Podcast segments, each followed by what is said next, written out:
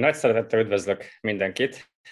a Legal Fest utolsó napján, akik még kitartanak és velünk tartanak itt utolsó előadások egyikén, illetve azokat is, akik később a, a YouTube és podcast csatornáinkon tekintik majd meg ezt a beszélgetést. A mai alkalommal a Széchenyi ügyvéd irodából Vágvölgyi Balázs partner tart velünk. Egyrészt egy konkrét témáról fog beszélni, ami a COVID hatása a kereskedelmi célú ingatlan kiadásra, illetve lesz alkalmunk arra is, hogy kicsit az irodáról is beszélgessünk. Úgyhogy nagyon köszönöm még egyszer Balázs, hogy velünk tartasz, és át is adnám a szót először a téma kapcsán, aztán pedig beszélgetünk az ügyvéd irodáról is. Sziasztok! Köszönöm szépen a lehetőséget, remélem itt péntek ebédidőben nem nem lesz annyira nagyon unalmas, illetve mindenki megtalálja benne az, az ami igazából érdekli. A téma megjelölésem az, az, az kapcsolódik ehhez a rendkívüli helyzethez, ugye, amiben élünk most már egy jó éve. A jogi vetületét leginkább mi, vagy én ott látom, hogy, hogy irodánk dolgozik több, több helyszínen, több, több fajta ügyfélkörnek, mind bérbeadói, mind bérlői pozícióban, és, és érdekes volt látni ezt az elmúlt 13, 14, 15 hónapot, ahogy ugye változtak a, a szabályozások, változtak a, az események, változtak akár az emberek és a szereplők, és ugye ebbe, így, e, ebbe a rendszerbe tényleg még így jogászként tisztán elméleti alapon is valahogy még így rendet is kellett vágni. Úgyhogy erről szeretnék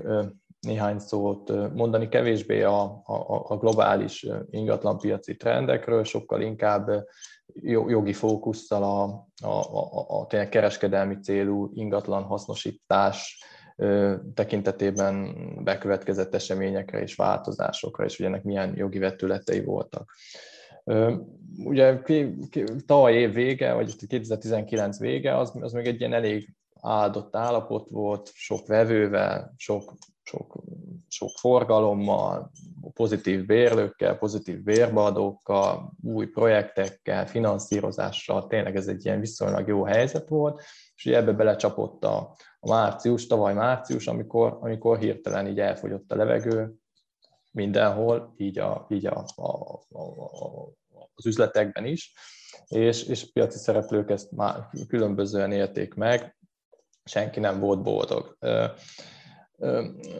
az egy, picit a, a, a, a helyzetben még egy ilyen újabb érdekesség, hogy, hogy ugyan a, a, a járvány az, az úgy állandó, a szabályozás az viszont úgy mindig egy picit változott, és ennek, és ennek, ennek adott esetben egy hatása is lehetett, a, vagy lehet a, a, a, a tényleges helyzetre. A, arról szeretnék egy picit beszélni, hogy mi, mi, mi, hogy lehetséges értelmezni egy, egy üzlet tekintetében megkötött bérleti szerződést a járvány egyes fázisaiban, és, és hogy ennek ez hogy, hogy, hogy, hogy, hogy, hogy lehet ezt a klasszik magánjogi rendszerbe beleilleszteni. Ugye az, az annyiban volt egy picit más a, a, a, a tavalyi tavasz, meg az idei tavasz, hogy más volt a, a szabályozás, és, és kérdés, hogy, hogy ez a tartalmilag más, de hatását tekintve mégis szinte azonos szabályozás, ez, ez jelenthet jogi minősítést, eltérő jogi minősítést. Itt ugye biztos mindenki emlékszik rá, aztán lehet, hogy nem, hogy, hogy a tavaly tavasszal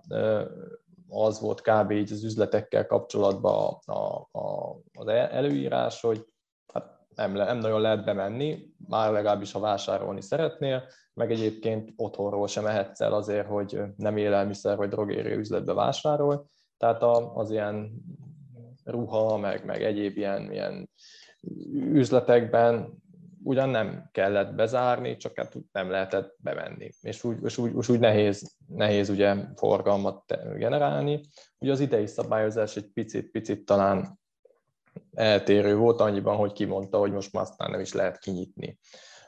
Csak ugye de facto szerintem tavaly tavasszal, meg idén tavasszal is az volt, hogy senki nem ment be, és szerintem ez egyébként egy ilyen kicsit tágabb, messzebb távlatokba is vezet, hogy egyébként van-e vajon jelentőség egy ilyen fajta eltérő szabályozásnak, mikor a hatása teljesen ugyanaz, mert ez, ez, ez, ezen így lehet egyébként gondolkodni. Na hát amikor, amikor így beütött, beütöttek ezek a szabályozási korlátozások, akkor ugye mindenki meg megijedt, megrémült, mindenki fölhívta a jogászt, hogy most mi van, kell fizetni, nem kell fizetni, ki kell nyitni, nem kell kinyitni, és akkor, és akkor így elég jól kirajzolódott a, a két véglete ennek, a, ennek az értelmezésnek, ennek a helyzetnek. Az egyik véglet volt, amikor az, az, az, azt mondta egy bérlő, hogy itt, itt hatalmas nagy problémák vannak, itt, itt, itt földcsúszámláshoz hasonló veszélyhelyzetek vannak, itt, itt ez a szerződés hát szinte már nincs is, vagy legalább soha nem is volt, és egy, egy van, hogy biztos, hogy nem kell fizetnem. Ugye ez volt a szélsőséges bérlői álláspont, a szélsőséges bérbeadói álláspont meg ugye nagyjából az volt, hogy hát figyelj, az a ház az áll, ott, ott lehet, lehet a polcon tartani a sapkákat, az, az, itt így, azt, hogy te most nem tudod éppen kitermelni a, a bérleti díjat, hát ezt hívják üzleti kockázatnak. És ugye ebbe, a, ebbe ez az a két, két, két véglet itt így beszélget egymással másfél éve, és ebbe azért vannak értelmezések, vannak elmozdulások. Én egy picit, hogy a jogi, visszatérünk a jogi minősítésekhez, én azt gondolom, hogy, hogy, hogy ugyanúgy a, a kereskedelmi célú ingatlanok bérletébe is lehet többfajta kategóriát felállítani, és, és valószínűleg a, az ügy eldöntés, vagy a kérdés eldöntése szempontjából sem teljesen mindegy, hogy ugye az a konkrét szerződés, meg az a fajta kontextus, amiben ez a szerződés működik, az, az ugye milyen tényállási elemekkel rendelkezik. Egy picit talán más az, amikor van egy, egy, egy, egy kisvárosban egy tíz éve elhagyott volt élelmiszer, egy közért, és akkor ugye a bérbeadó odaadja a bérlőnek, hogy igazából tíz évig csinálja, amit akarsz, különösebben nem érdekel. Ugye ez, ez egy, egy struktúra, aztán vannak olyan struktúrák, ami egy, egy komoly bevásárló központ, több száz bérlővel, és ott, és ott igenis nagyon szigorú szimbiózisba kerülnek egymással a felek,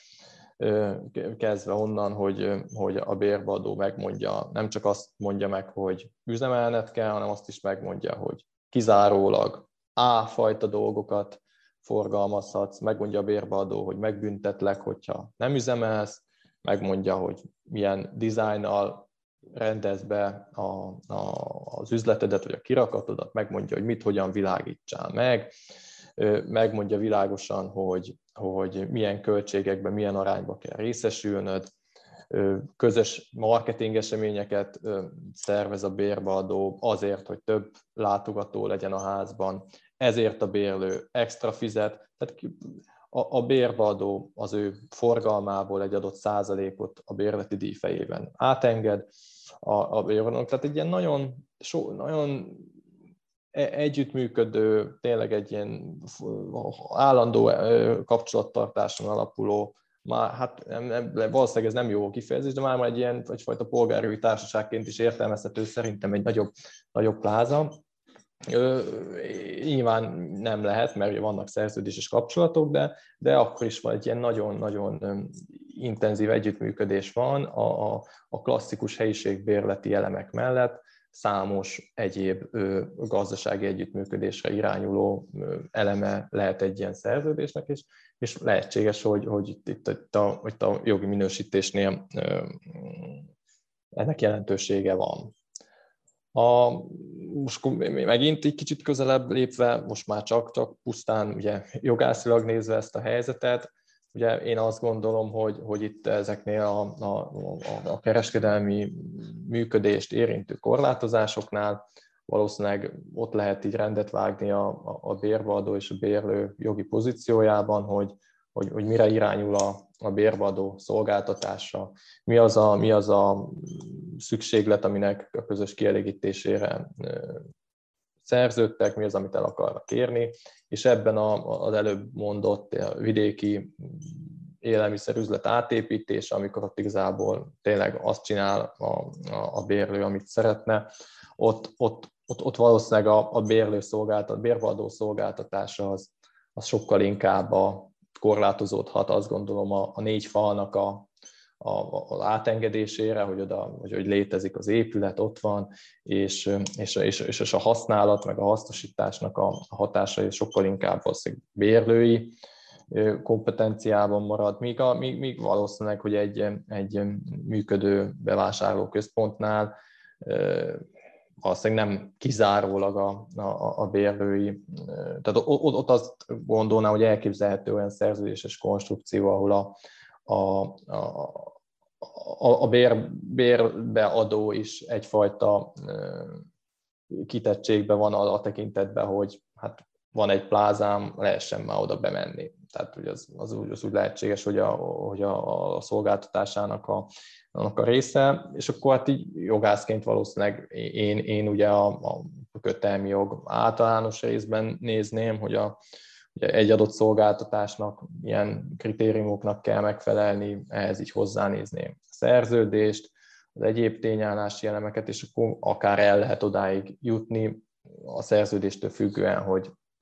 hogy igazából ez, ez semennyire nem érint bérbeadói kötelezettséget, hiszen, hiszen létezik az épület, a használati elem az létezik, hát lehet ott lehet aludni is, lehet ott irodaként is működni, vagy, vagy éppen lehet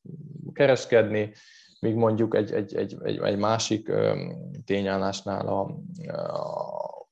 ott egy, egy plázánál már, már ez nem lehetséges, hogy ez a fajta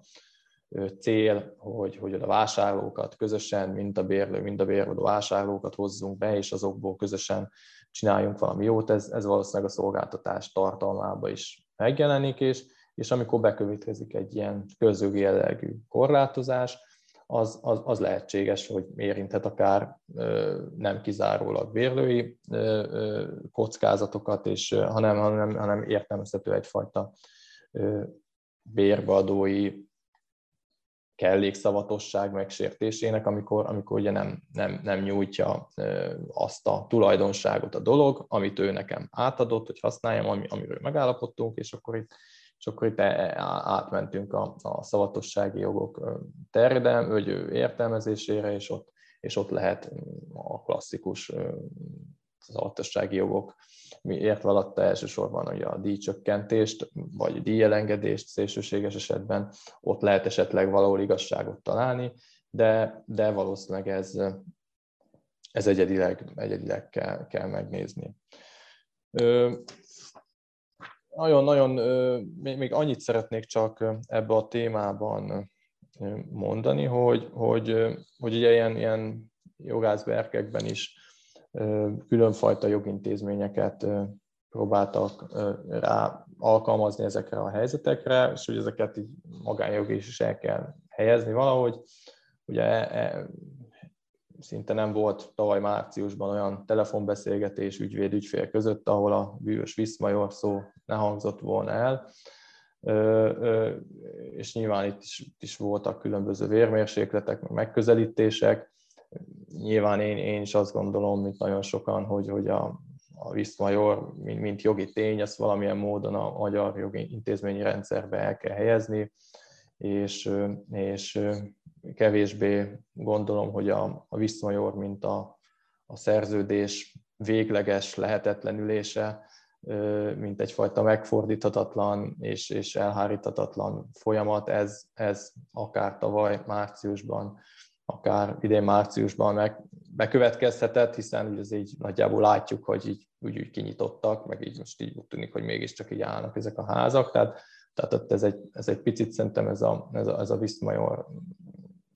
mint, mint szerződés lehetetlenülése, azt gondolom, hogy kevésbé találó, még akkor sem, ha egy bérlő egy általa már kicsit megbánt szerződésből szeretne távozni, míg, míg ugye nyilván a, a, ez a viszmajó helyzet, mint, mint elhárítadatlan külső ok, ott is értelmezhető, hogy ha a bérlőnek elő van írva, hogy reggel 8-kor nyisson ki, és este 6-ig árulja a kiflit, mint ez a klasszikus működési kötelezettség. Most nyilván ez, ez azt gondolom, hogy ha ezt, már, ha ezt nem teljesíti, akkor ugye ez egy szerződésszegés, annak, annak vannak ugye, ködbértől elkezdve kártérítésen át számos következménye lehet. Azt gondolom, hogy itt ebben a rendszerben már a, a, a viszmajor, mint elhárítatatlan külső ok már, már jobban értelmezhető, és így magyar, magyar nyelvre lefordítható, hogy hát igen, valószínűleg ez a fajta kötelezettségszegés nem jelent például kötbér, vagy felrohatósági, felelősségi alapú kötbérfizetési kötelezettséget feltehetőleg nem vált ki. Még ugyanígy, hogyha, hogyha átfordítjuk, a, a, ha eljutnánk odáig, hogy, hogy adott esetben a, a bérbeadó kellékszavatossága, kötelezettsége sérül, ugye ez is egy szerződésszegés, ez egy objektív kérdés, az egy más kérdés, hogy, hogy ha, ha, ha valaki azt állítja, hogy, hogy, hogy igen, ez, ez, egy, ez, egy szavatossági ügy, akkor ugye az objektív szavatossági jogkövetkezményekkel díjcsökkentést lehet értelmezni, de vajon ugye az elmaradt árbevételből lehet-e okoskodni valami fajta kártérítést, és itt ugyanott valószínűleg ugyanabba ütközünk, hogy hát akkor valószínűleg a kártérítés általános még a szerződés szegésen alapuló kártérítés általános feltétele is valószínűleg elcsúsznak, tehát nem állnak meg. Még ami, ami ilyen klasszikus magánjogi jogintézmény felmerült, ugye ez a, mindig a bírói szerződésmódosítás a jövőre nézve,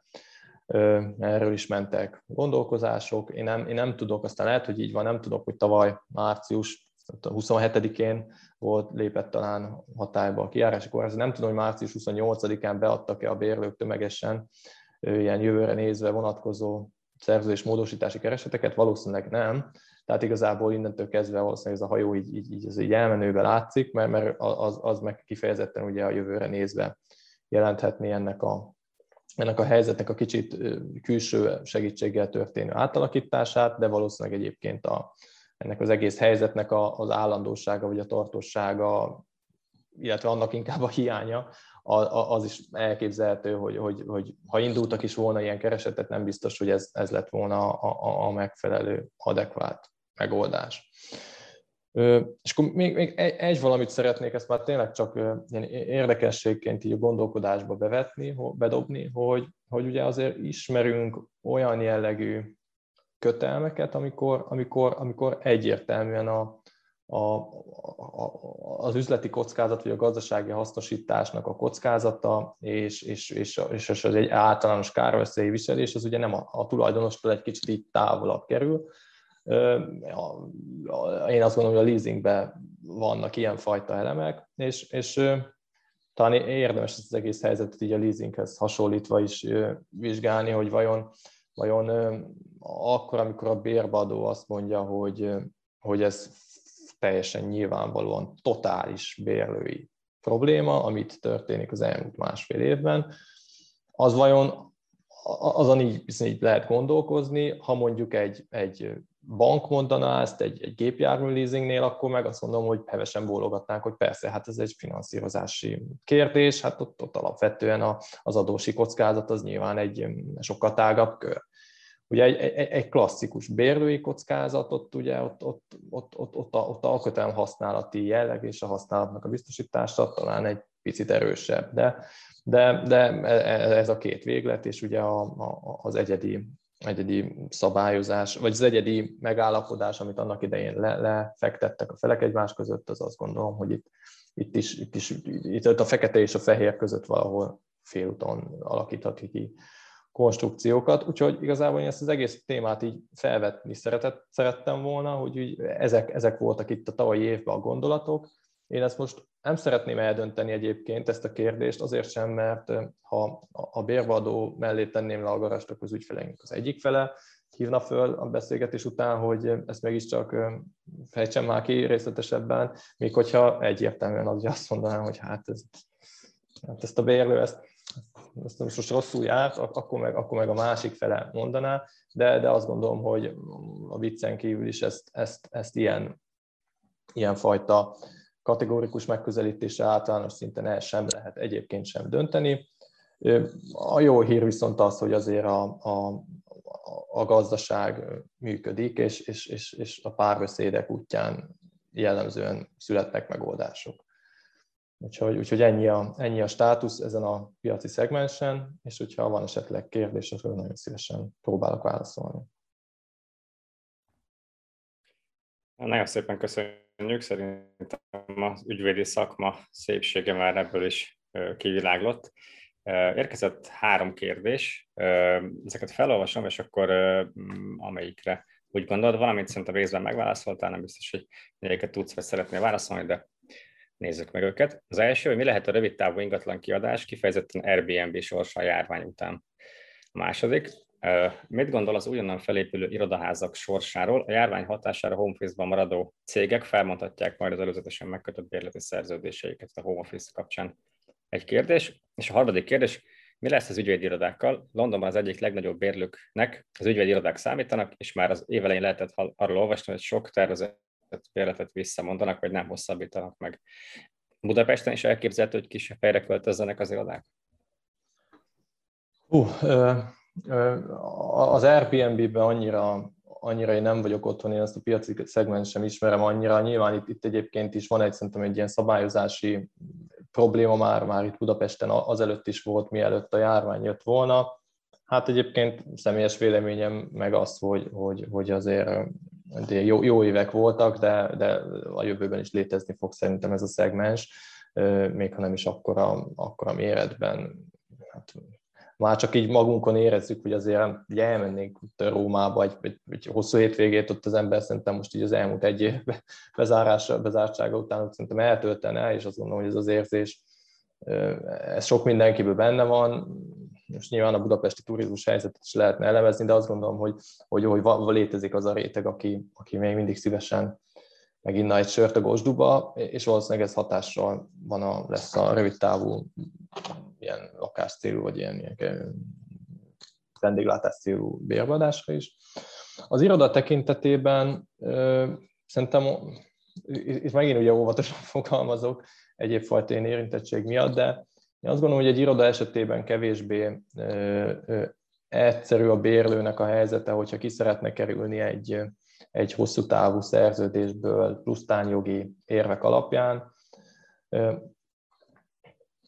A home office e, engedése, én sokkal inkább érzem, hogy az egy, az egy tényleg egy belső működési kérdés, tehát, tehát ezt, emiatt, hogy én, én, én az embereknek, embereimnek jót akarok, és inkább ne jöjjenek be, szerintem ez egy teljesen valid munkáltatói hozzáállás, és, és, és helyes is, hogy ez, ez mennyire jogilag releváns tény egy hosszú távú irodabérlet esetében, ahol mondjuk a bérvadó egyébként nagy négyzetméterenként pár száz euróért a bérlőnek kifejezetten kiépítette azzal az üvegfallal, meg azzal a csukódó ajtóval, ott, ott lehet, hogy a, a bérvadó is egy kicsit konzervatívabb ebbe a kérdésbe, és nem szívesen engedné ki a bérlőjét. Hogy is volt a harmadik kérdés, ez egy picit, picit hogy, hogy mit, mit várok az irodapiacon, vagy új bérleteknél? Igen, az ügyvédirodák kapcsán volt a... Az ügyvédirodák kapcsán. Hm. Hát Uh-huh. Hát, és akkor egy kicsit már át, áttérünk szerintem így a személyes részre is. Én inkább itt a magam, magam tapasztalatát osztanám meg. Szóval szerintem nagyon fontos a, a járványnál védekezés és a távolságtartás, de, de, de azért nagyon nehéz közösségként, szakmai műhelyként működni online szerintem, vagy legalábbis ez lehet, hogy az én én személyiségemből is ez következik. Nálunk egyébként voltak ugyanúgy ilyen hullámok, ahol a kollégák eldönthették, vagy nem dönthették. Most alapvetően senki nincs bekényszerítve az asztalához. Mégis egy picit a szakmai oldalról nézve más az, amikor az ember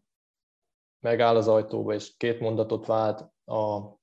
a kollégával, máshogy lehet azért az információt átadni.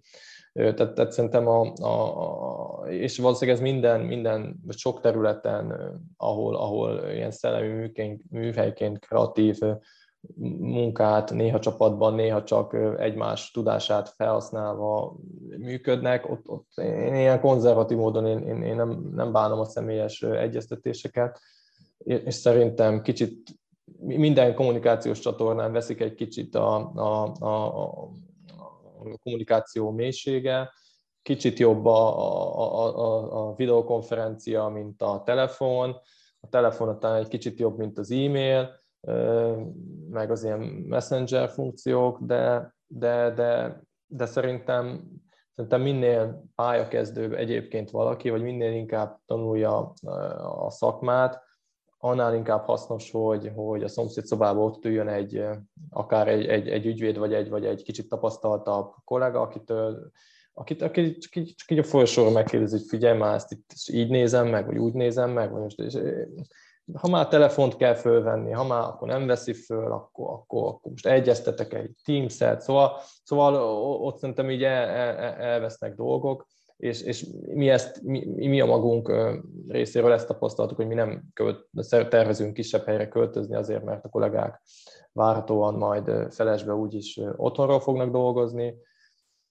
Talán, talán ebbe speciális a jogi szektor is most egy ilyen,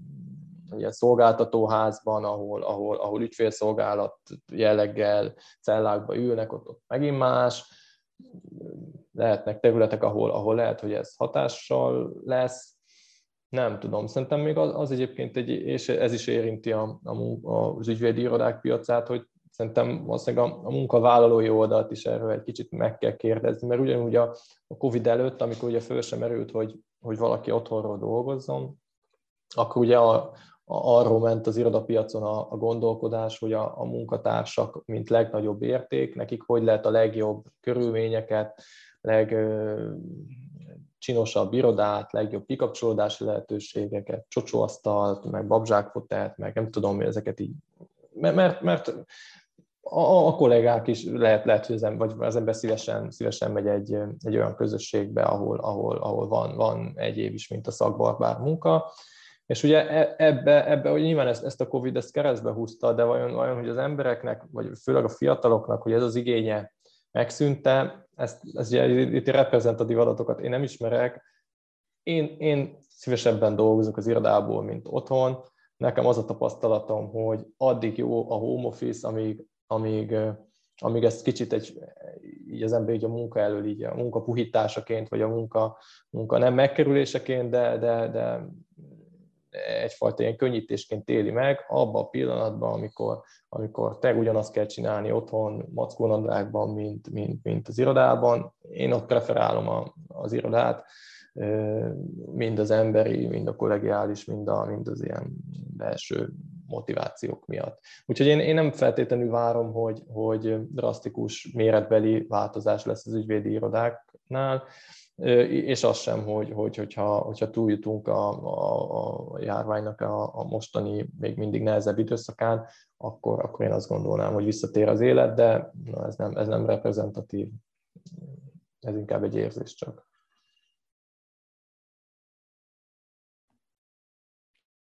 Köszönöm szépen. Érkezett még egy kérdés a témához, aztán utána szerintem áttérhetünk a, az irodára. A kérdés úgy hangzik, hogy a magánszemélyek számára kiadott ingatlanok bérleti díja ismét emelkedni kezdett. Ön szerint vissza fognak térni a bérleti díjak a járvány előtti szinthez?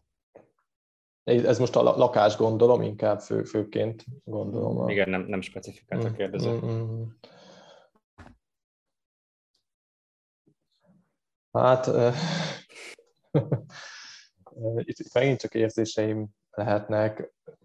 Nyilván gyorsan reagál a piac, tehát a, jogászoknál az élet az valószínűleg sokkal gyorsabb, mindenki keresi a boldogulását. Az biztos, hogy, hogy árlehajtó hatása volt annak, hogy ha jól, jól tudom, budapesti szállodák is átálltak arra, hogy, hogy ilyen havi most én ilyen 80 ezer forintokat hallottam azért, így szobákat egy időben a hasznosításra, hogy átadnak diákoknak, kvázi bérve adnak. Most nyilván ez a, ez a fajta kínálat azért én azt gondolom, hogy már eltűnt, vagy, vagy legalábbis így egy hónapon belül el fog tűnni. És akkor, és akkor a kínálat csökkenésével valószínűleg elindulnak újra fölfelé kicsit az árak. Nyilván szerintem biztos, hogy el tudott csípni, aki, aki, aki diák volt, el tudott csípni mondjuk tavaly nyáron, vagy, vagy tavaly tavasszal jó kis belvárosi lakásokat, ami, ami az Airbnb miatt összeburult, azt, azt normális áron, de azt is gondolom, hogy, hogy ott azt a szerződést nem három évre írta alá. Tehát, tehát azt gondolom, hogy, hogy biztos, hogy, hogy lesz korrekció visszafelé, hogy azt a túlfűtött helyzetet, ami, ami, ami 2019 végéig volt, hogy ezt elérjük-e, azt nem tudom, valószínűleg lassan csak, és, és addig, amíg, amíg ezeket az Airbnb-s lakásokat nem lehet újra az eredeti kihasználtsági fokon hasznosítani, addig, addig igenis reális a belvárosi lakásokra is a, a középtávú bérbeadás, és, és, és amíg ez így van, addig, addig, addig az árba is le, lehetnek csökkenések, emelkedések, de hosszú távon majd valamennyire gondolom, hogy vissza fog, fog érni, de, de ebben megint egy picit jogászként úgy érzem, hogy túl vagyok kérdezve.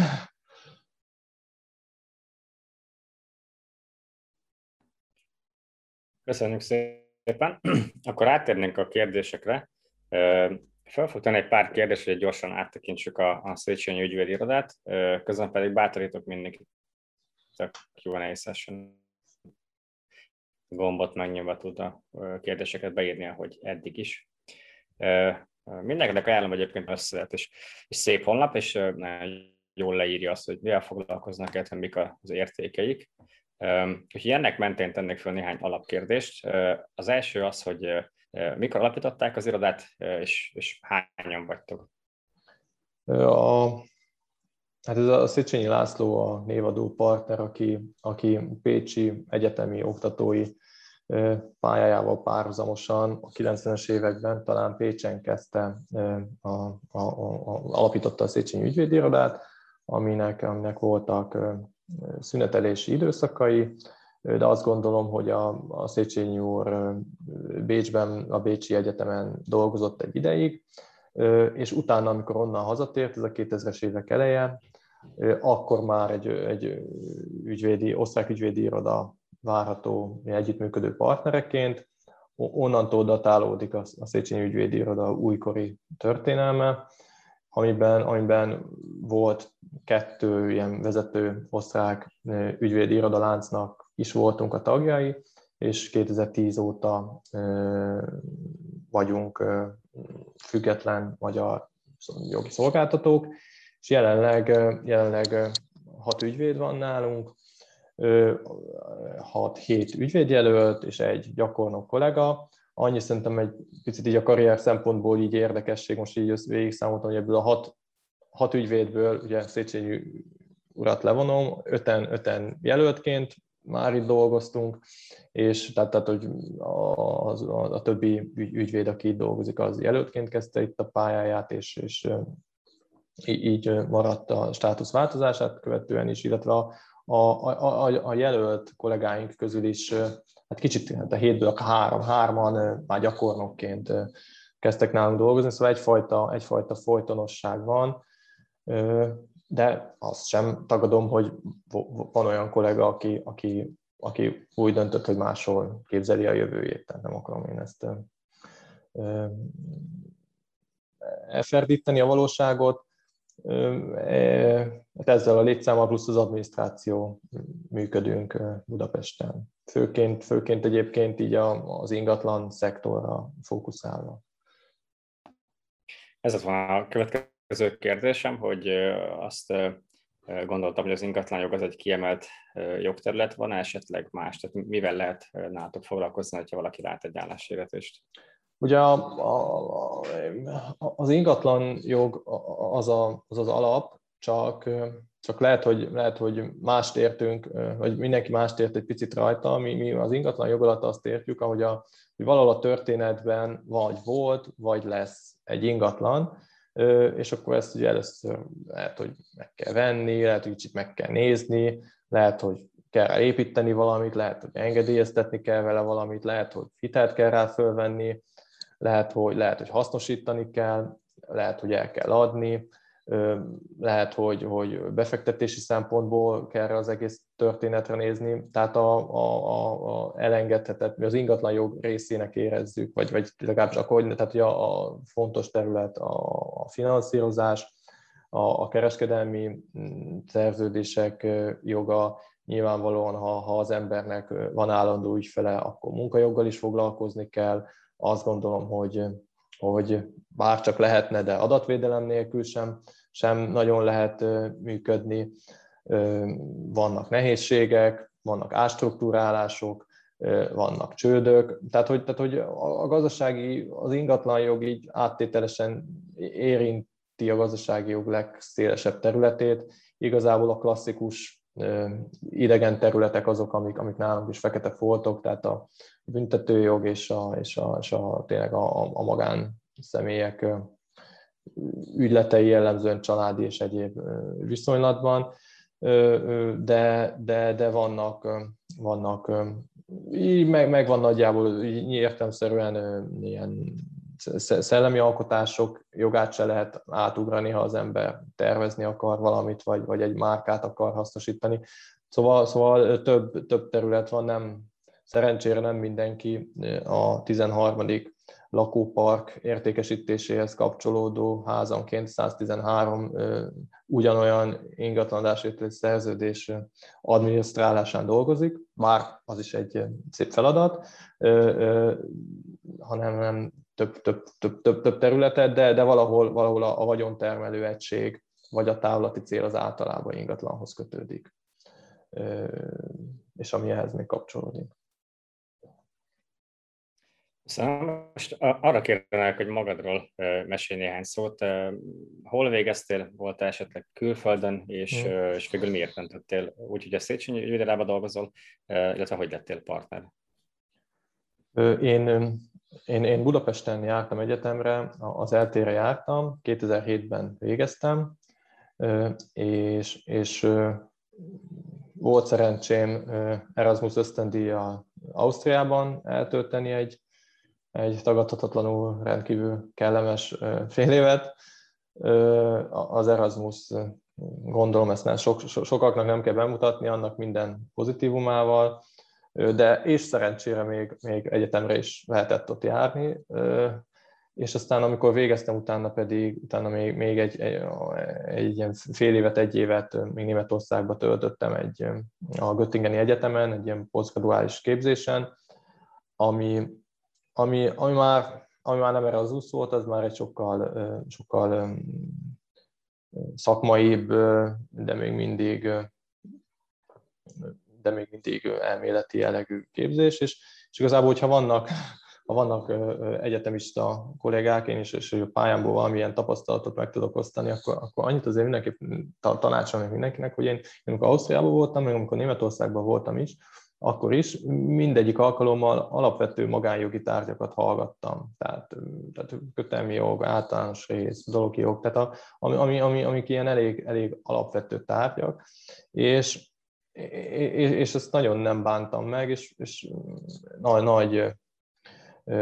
szerencse szerintem, hogyha az ember a, a komplex problémákkal, amikor találkozik, le tudja ezeket tényleg Hát nyilván nem lehet minden területet, tehát én nem, nem foglalkozok pénzügyi területtel, befektetési szolgáltatásokat. Nyilván ez mindenre nem igaz, de, de, de azért a gazdasági élet nagy részét klasszik PTK szabályokra azért vissza lehet szerintem vezetni, és ott viszont ez egy nagyon erős kapaszkodó számomra, hogy, hogy, hogy ezt így többször, több helyen, több szempontból, több példával, több esettel, több folyóirattal együtt ezt, ezt, ezt megtapasztalhattam. És mi is volt még egy kérdésed? Márton, bocsánat. Még. Egy, hogyan, hogyan lett? Ja, hogy lett, hogy, hogy kezdtem, hogy dolgot. Egyetem alatt gyakornokként dolgoztam, akkor még nem a Széchenyi ügyvédirodában, egy, egy kisebb ügyvédirodában, ott is nagyon kiváló feltételekkel. Aztán amikor úgy éreztem, hogy ott, ott a, úgy elfogy a, az újdonság, akkor, akkor viszonylag klasszikus ilyen pályázat útján némi ügyvédjelöltek kollégákat ismertem, és akkor tőlük tudtam, hogy, hogy, hogy van itt jelentkezési lehetőség, és, és akkor interjúzás következtében kerültem ide, és aztán, és aztán itt maradtam remélhetőleg kölcsönös megelégedésünkre. Alapvetően a, a, a Széchenyi ügyvédirodában, ahogy nyilván erre is utaltam, hogy ugye azért van, van lehet ügyvéddé válni, és akkor nyilván ehhez, ehhez mind a, a, a megbízói körnek a, a, a nagysága, mind az adott egyénnek a, a, a rátermettsége releváns, hogy most ki lesz ügyvéd, vagy ki nem, de, de viszonylag egyszerűen leszakvizsgáztam, és akkor onnan ügyvéddé váltam, és aztán, és aztán így, így, így alakulnak a dolgok. Úgyhogy, úgyhogy mindenkit bátorítok, hogy, hogy, hogy legyen egyfajta karrierképe, és, és, és nyugodtan adott esetben interjúkon kérdezze meg, mik a hosszú távú lehetőségek, mert, mert azt gondolom, hogy munkáltatói oldalról is fontos, hogy, hogy a, egy jelentkezőnek legyen elképzelése, hogy mit szeretne, és hol képzeli el a jövőjét. Senki nem akar, hát most így önző módon fontos az ügyvédjelölteknek a, a, a képzése, de, de valahogy az úgy jó az ügyvédjelölteknek a képzése, hogyha abból a, mindenki profitál. Úgyhogy ez a, ez a szemlélet nálunk, és, és reméljük, hogy, hogy ez is tud folytatódni. Ugye rövid kérdés, milyen nyelven dolgoztok, vagy ez milyen arányba kell kezdeni, hmm. hogy magyar, angol, más nyelven dolgoztok? Hát ez, ez, ez egyébként így a, a pályakeresés szempontjából is egy, egy érdekes kérdés, és egyébként az elmúlt tíz évben is ebben azért volt egy kis változás, tehát mi alapvetően német és angol nyelven dolgozunk, de, de már azt úgy, azt úgy érezzük, hogy egyre, egyre kevesebb az olyan ember, aki, aki, aki mert, mert az élet tényleg változik, tehát ne, nem feltétlenül probléma, ha valaki nem beszél németül, de, de jó, hogyha beszél. Én azt látom, hogy, hogy vannak klasszikus német és osztrák hátterű ügyfelek, akik, akik, akik klasszikus módon szeretik a német nyelvet használni, és nekik egy nagy öröm, hogyha német nyelvű beszélgető partnere van a, a magyar működés részéről, viszont, viszont hát ezt az, az ilyen klasszikus ügyfélkört félretéve, aki tud németül, az, az tud angolul is. Általában, tehát, tehát akkor legrosszabb esetben angolul fog menni. Nem nagyon, nem nagyon kerülhető meg a nyelvtudás is nálunk a mindennapi munkavégzésben sem, sem ugorható át. Ez mindig egy nehéz kompromisszum, hogy, vagy egy nehéz kérdés, hogy egy, amikor az ember kollégát keres, akkor, akkor a, a nyilvánvaló, tehát ez valahogy egy két, két elengedhetetlen feltétel az, hogy ugye csillogjon a szemé, szeme, szemében az értelem, és a, illetve hogy, hogy legyen ez a mechanika, ez, hogy, hogy nyelvet tudjon, mert, mert valahogy egy, egyiket se lehet, lehet átugorni. Nyilvánvalóan a nyelvtudása, ami az elején sokkal könnyebben mérhető, de, de, de nincs, nincs, tényleg nincs szinte, nincs olyan ügy, amiben, amiben akár a levelezésben, akár a szerződésben, akár az egyeztetések során ne kellene használni, vagy nem alakulhat úgy három másodpercen belül, hogy ott most azonnal idegen nyelven kell folytatni. Úgyhogy, úgyhogy használjuk a, az idegen nyelvet, hát elsősorban az angol. Ami, ami nekem egyébként személyesen egy, egy gyengébb, gyengébb lábam, de, de hát fejlődni kell. Úgyhogy egyébként én most jelenleg egy angol, az angol órámat is nagyon szívesen áthelyeztem a, a, ezért a beszélgetésért, de hogy, de hogy hetente én is angol órára járok például. Köszönjük szépen, ez nagyon biztatóan hangzik, mert minket is gyakran kerestek meg álláskeresők, hogy egyik nyelven még csiszolniuk kell, és ez, ez tök biztató, hogy, hogy van erre nyitottság. Az egyik hallgatónk azt írta, hogy ő is tanult Göttingetben, és üdvözletét küldi az ügyvéd úrnak, úgyhogy ehhez kapcsolódva annyit kérdeznék, talán egy kétfelé választanám a kérdést, mert gyakran keresnek meg minket álláskeresők, elsők, vagy akár végzős egyetemisták, hogy milyen irányban orientálódjanak. És az egyik kérdés például azt szokott fennről, hogy érdemes-e mondjuk egy kicsit elfelejtett németet felhozni, másrészt pedig, hogy milyen jogterület iránt érdeklődjenek, és bár részint válaszoltál németes kérdésre, de hogy mit, mit mondanál erre a kettőre, ha a saját pályádat nézed, vagy akár az ügyvédirodátokat, hogy, hogy érdemes és hogy igen, akkor miért a, a némettel foglalkozni, illetve, illetve mondjuk az ingatlanok miért egy izgalmas jogág annak, aki most gondolkodik, hogy merre induljon el. Hát a, a, a, aki, aki, tehát valamelyik nyelvet azt gondolom, hogy szükséges felhozni középfoknál magasabb szintre, egy olyan szintre, hogy az ember tud legalább olvasni magabiztosan, és, és előbb-utóbb aztán abból majd már az írás meg a kommunikációs ki fog alakulni. Azt gondolom, hogy, nyilván ez egy sokfajta karrier ív van, sokfajta elhelyezkedés van. A, a, a, az olyan ügyvédi irodák, akik egy picit így a, az egyszemélyes ügyvédi irodáknál nagyobbak, én nem nagyon tudom, hogy meg tudnak-e élni pusztán magyar ügyfélkörrel, ha meg, ha meg, ha meg van külföldi elem, akkor ott, ott kell a nyelvtudás, ha meg kell a nyelvtudás, akkor, akkor nem nagyon vesz fel az ember nyelvtudás nélküli kollégát. Tehát ez, ez sajnos, ez, ez, ez, ez nálunk is, ezen viaskodtunk, ezen, ezen, ezen gondolkoztunk, mit könnyebb megtanítani a nyelvet, vagy a, vagy a, vagy a, vagy a, vagy a szakmát. Nem működik egyik a másik nélkül, azt gondolom. A, a, az ingatlan jog ahhoz képest, hogy, hogy, hogy valaki, valaki ugye specializálódjon-e valamilyen területre, én, én azt gondolom, hogy, hogy nálunk, amikor mi interjúztatunk, szokott lenni azért egy-két, egy-két ilyen kérdés, de egy szakmai kérdés, de ez, azok is általában ilyen, ilyen gondolkodást segítő, gondolkodást mérő, tehát nem, nem a közbeszerzési törvénynek a, nem tudom, az aktuális határértékeire, vagy, vagy az uniós jog leg, legfrissebb fejleményeire, ami adott esetben mi sem vagyunk teljesen tisztában, tehát nem, nem ebbe az irányba megyünk, hanem, hanem ebben mondjuk azt, azt, azt várjuk, hogy, hogy stabil elméleti, magányok területén stabil elméleti alapokkal rendelkezzen. A kollega, én egyébként meg szoktam kérdezni, hogy, hogy, hogy volt-e olyan előadás az egyetemen, amire így kellemesen emlékszik, hát minden órának volt-e értelme, vagy mi az, aminek különösen sok, és akkor így e, ebből szokott indulni a beszélgetés, ebből így jutunk el inkább arra, hogy, hogy van-e valamilyen szakmai érdeklődési köre. Nyilván középtávon meg, meg azért nagyon meghatározza a dolgokat az, hogy, az, hogy az ember milyen területen működik. Tehát meg lehet tanulni tankönyvből, biztos, hogy meg lehet tanulni a finanszírozást tankönyvből, meg az állogjogot, de valószínűleg el kell egy pár szerződést is olvasni hozzá, ami, ami, ami, meg, ami meg már a gyakorlati rész. Mi nem, nem, nem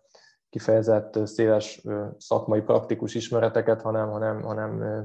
magánjogi alapokat szoktunk keresni a, a kollégák felkészültségében, mert azokra lehet építeni, és, és, és, és, abból, meg, abból meg el lehet menni több irányba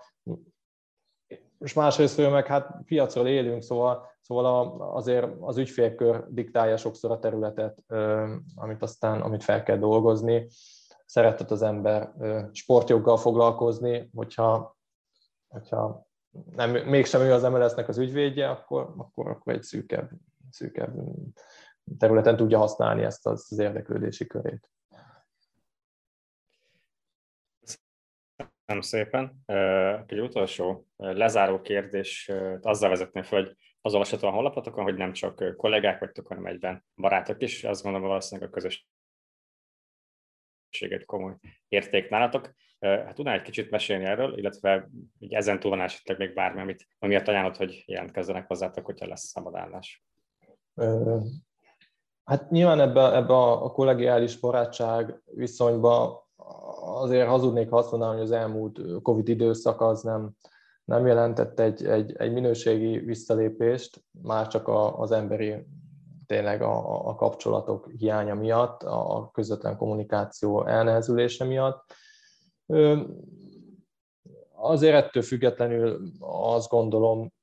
na most bocsánat, közben elment itt a két. Szóval, hogy, szóval, hogy amikor még lehetett rendezvényeket tartani, akkor, akkor, akkor voltak, voltak csapatépítések, programok, sörözések, karácsonyok, viszonylag ez, ez, ez az ilyen céges kultúrában szokásos szabadtéri programokkal, szerintem, és akkor itt ez már nagyon-nagyon ilyen személyes jellege. Én azt gondolom, hogy egyébként olyan sokat számít mindig a vezető partnernek a, a, munka, munka, a munkavállalók ö, ö, életérzését, azt gondolom egy, egy, egy főnök, egy rossz főnök nagyon meg tudja nyomorítani. Hát én azt gondolom, és e-, ebbe a legjobb márka, azt gondolom Széchenyi László ügyvéd úr, aki, aki rövid nadrágban a kutyájával besétál, mindenkit megkérdezi, hogy mi van vele, és egyébként különösebben nem stresszel az életen. Nyilván mindenhol vannak feszültebb pillanatok, én azt gondolom, hogy a, a, a, vezető, a vezető magatartása, ami aztán utána meg a hozzáállása az, ami az egész szervezet működését nagy mértékben befolyásolja, és itt, és itt azt gondolom, hogy elég nagyfokú lazaságról tudok beszámolni, de hát nyilvánvalóan azért, azért nem, nem, nem, nem szórakozni járunk ide, de, de, de a felesleges stresszt azt igyekszünk a rendszerből kihagyni. Nagyon szépen köszönöm, hogy a rendelkezésünkre álltál az előadást is, és, és hogy nagyon szépen válaszolt az összes kérdésünkre. Nagyon köszönöm a hallgatóságnak is. A Legal Fest utolsó előadása 13 órától kezdett, akkor a Peter Cohen Partners tudjátok megismerni. Nagyon szépen köszönjük még egyszer Balázsnak, majd vissza hallgatni ezt az előadást, ezt a beszélgetést a, a YouTube csatornánkon, illetve a podcast felületeinken is. Úgyhogy köszönjük szépen mindenkinek, szép délután, jó hétvégét, sziasztok! Sziasztok!